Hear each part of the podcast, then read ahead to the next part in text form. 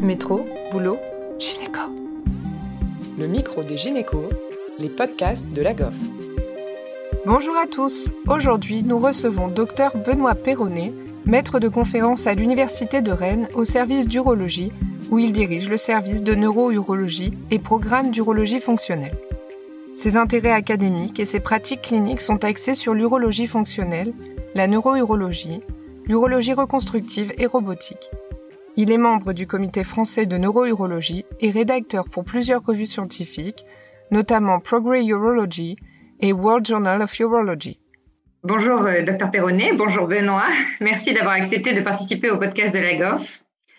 On va parler aujourd'hui de l'incontinence urinaire de manière générale. Et notre première question, c'est de te demander que peut apporter l'interrogatoire dans le bilan d'une incontinence urinaire? Merci beaucoup, Océane. Merci euh, au bureau de la GOF de m'inviter à parler de ce sujet qui m'est cher.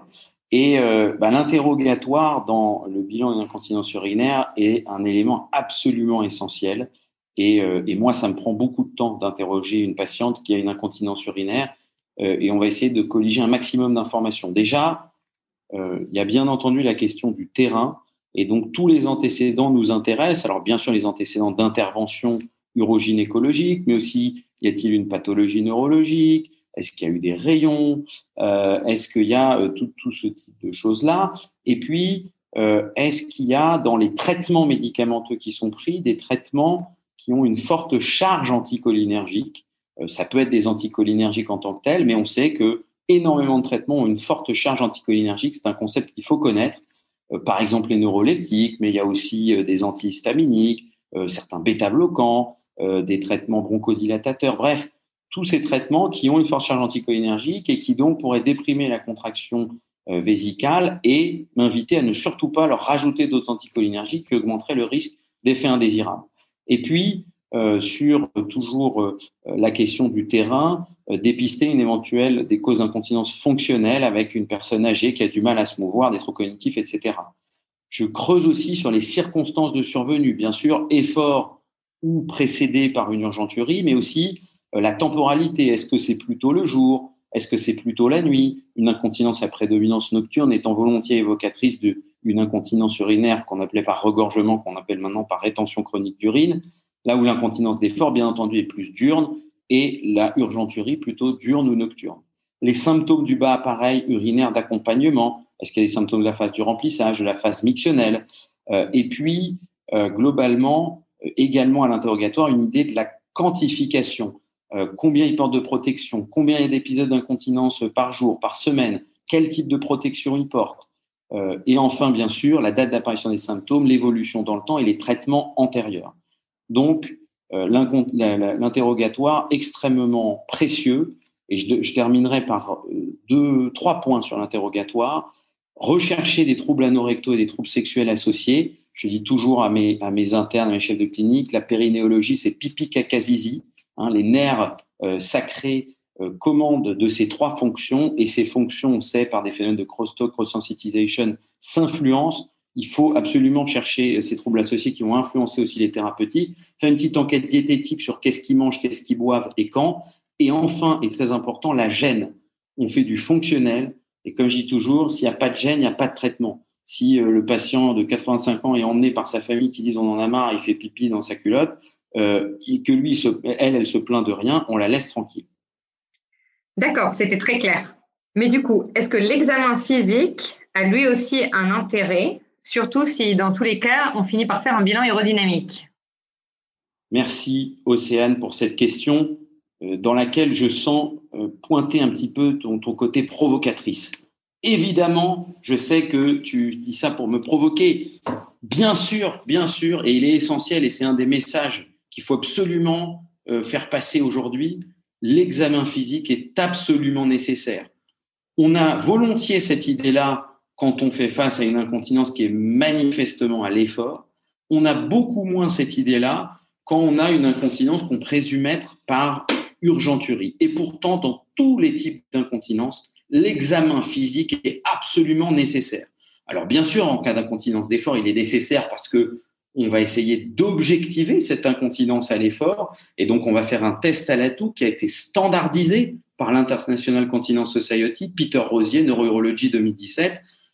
On fait un remplissage vésical, ou en tout cas, on, on, le fait avec une vessie remplie entre 200 et 400 millilitres, en position gynécologique. On fait tousser au moins quatre fois la patiente et on voit ou pas si on authentifie des fuites à l'effort. Si on en authentifie, on essaye d'évaluer visuellement l'importance de l'éventuelle hypermobilité urétrale et éventuellement on peut associer une manœuvre de soutènement urétral avec par exemple une, une pince guette pour voir si ça corrige les fuites et est-ce que euh, une bandelette sous-urétrale sera une option qui a une chance de fonctionner. Mais ça permet d'évaluer énormément d'autres choses que ça, l'examen physique dans le cas euh, d'une incontinence urinaire. Euh, par exemple, la trophicité des tissus. Je vous rappelle que l'œstrogénothérapie locale, et je m'adresse ici à des gynécologues, donc je me doute que vous connaissez ça très bien, mais l'œstrogénothérapie locale, comme ça a été démontré par la Cochrane Review de 2012 mis, mis à jour en 2015, est un traitement de niveau de preuve 1 validé par des essais randomisés contre placebo, à la fois pour l'incontinence par urgenturie et pour l'incontinence à l'effort, et d'autant plus qu'il y a une atrophie vaginale marquée. Donc ça aussi, c'est quelque chose qu'on va rechercher ça va permettre aussi de rechercher un prolapsus, puisque ce qu'on ignore souvent, c'est qu'une cystocèle est vectrice en elle-même d'incontinence urinaire par urgenturie, par un, tout un tas de mécanismes de rétention vésicale chronique, euh, d'obstruction sous-vésicale, et que la cure de prolapsus, que ce soit par un PCR ou par une chirurgie, en général, va avoir une efficacité de 60% sur l'incontinence par urgenturie. Mais si on n'a pas examiné la patiente, on lui a donné des anticholinergiques alors qu'elle a un prolapsus, elle va être en rétention encore plus, on ne l'aura pas aidé. Euh, donc ça aussi, c'est important de le vérifier. Et puis, bien entendu, euh, l'examen physique va permettre de euh, pouvoir faire un examen éventuellement neuropérinéal un petit peu succinct, d'évaluer la sensibilité au niveau des dermatomes sacrés, la force de contraction des releveurs qu'on classe sur l'échelle d'Oxford en général, qui va, comme vous le savez, de 0 à 5, euh, et éventuellement, voilà, dans des cas un peu plus poussés, d'examen neuropérinal un peu plus euh, appuyé, un peu plus complexe, euh, on peut rechercher les réflexes du cône avec le réflexe clitorido-anal, par exemple, et la sensibilité au pic-touche, mais ça, c'est des choses un peu plus poussées. Et en dehors du bilan urodynamique, est-ce qu'il y a des explorations complémentaires, des examens qu'on doit faire dans un contexte d'incontinence? Merci, Océane, pour cette question qui euh, est une question qui n'est pas forcément tranchée, euh, je dirais, dans la littérature scientifique et dans les recommandations euh, scientifiques internationales. Alors, sans parler d'examens complémentaires, il est bien évident, vous le savez, que le catalogue mictionnel est un outil extrêmement précieux parce que c'est quelque chose qui ne coûte rien, qui n'est pas invasif et qui va nous donner, mine de rien, une bonne idée du fonctionnement vésico-sphinctérien, de la capacité vésicale fonctionnelle, de l'hydratation, euh, de la production d'urine nocturne. Donc, euh, c'est dommage de se priver du catalogue mictionnel. Sans qu'on puisse considérer cela formellement comme un examen complémentaire, le PAD test euh, sur 24 heures peut être quand même utile. Alors, on ne peut pas dire qu'il ait été énormément évalué dans la littérature chez la femme, mais c'est vrai que ça va nous donner une idée de la sévérité de l'incontinence, du poids des fuites sur 24 heures, euh, et euh, c'est quelque chose voilà, qui peut être intéressant.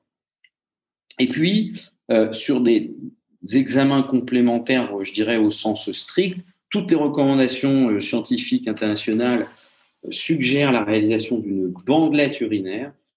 Pour le coup, euh, moi, je suis assez en désaccord avec ça parce que la bandelette urinaire, euh, bon, bien sûr, si c'est des, symptômes d'incontinence urinaire très aigus, bah oui, un BU et un ECBU pour être sûr que c'est pas une infection. Quand la dame vient en, vous disant qu'elle fuit depuis 6 ans, on peut toujours lui faire une bandelette, mais c'est quand même peu probable que ce soit une infection urinaire. Et puis là encore, euh, à la frontière entre les examens complémentaires et finalement l'examen physique et clinique, et là, particulièrement à, nos jeunes collègues gynécologues, j'adresse ce message essayez, si vous voulez vous occuper d'incontinence urinaire, de vous munir à votre consultation d'un débitmètre et d'un bladder scan ou d'un échographe, et ça en général vous l'avez parce que vous faites beaucoup d'échographies, pour faire une débimétrie et une mesure du résidu postmictionnel. C'est euh, deux éléments simples qu'on peut faire à la consultation qui sont extrêmement informatifs. Euh, la description des symptômes par les patientes est quelque chose de, très peu fiable. et par les patients, c'est la même chose, je vous rassure. Et en réalité, on a volontiers des patientes qui décrivent des urgenturies et une incontinence par urgenturie, ça m'est arrivé pas plus tard qu'hier, et qui en fait sont en rétention vésicale chronique. Si on n'a pas fait de résidus postmictionnels euh, et éventuellement une débimétrie, on est passé à côté. Euh, de la même façon, on a des dames qui décrivent une dysurie, alors qu'en réalité, elles ont véritablement une hyperactivité vésicale et qu'elles n'arrivent pas à uriner parce qu'en fait, elles ont une envie, mais que la vessie est vide, et on ne peut pas euh, réussir à bien uriner quand la vessie est vide. Donc, ça permet d'essayer d'authentifier de, un petit peu plus le euh, mécanisme physiopathologique sous-jacent. Et puis, il y a des examens d'indication plus rares euh, qui sont euh, l'échographie réno-vésicale devant, par exemple, une hyperactivité vésicale dont on suspecte qu'elle puisse être liée à une tumeur, à un calcul ou que sais-je, mais qui n'est pas recommandée de façon formelle devant toute hyperactivité vésicale. Les urologues vous diront toujours oh, incontinence par hyperactivité vésicale, euh, il faut faire une cystoscopie. Bon, on est le seul pays dans le monde qui fait autant de cystoscopie pour les hyperactivités vésicales et les recommandations des sociétés savantes internationales sont clairement de ne pas le faire systématiquement et chez tout le monde. En cas de facteur de risque, par exemple de tumeur de vessie ou d'incontinence récidivée après une bornette sous-urétrale pour rechercher une érosion, c'est un examen qui est cependant important. Euh, et puis, euh, je dirais sur les investigations complémentaires, hors urodynamique, euh, bah, c'est principalement celle-là et les autres sont d'indications beaucoup plus rares. Merci au docteur Perronnet pour cet entretien passionnant et à Océane Pêcheux pour avoir préparé et animé cette interview.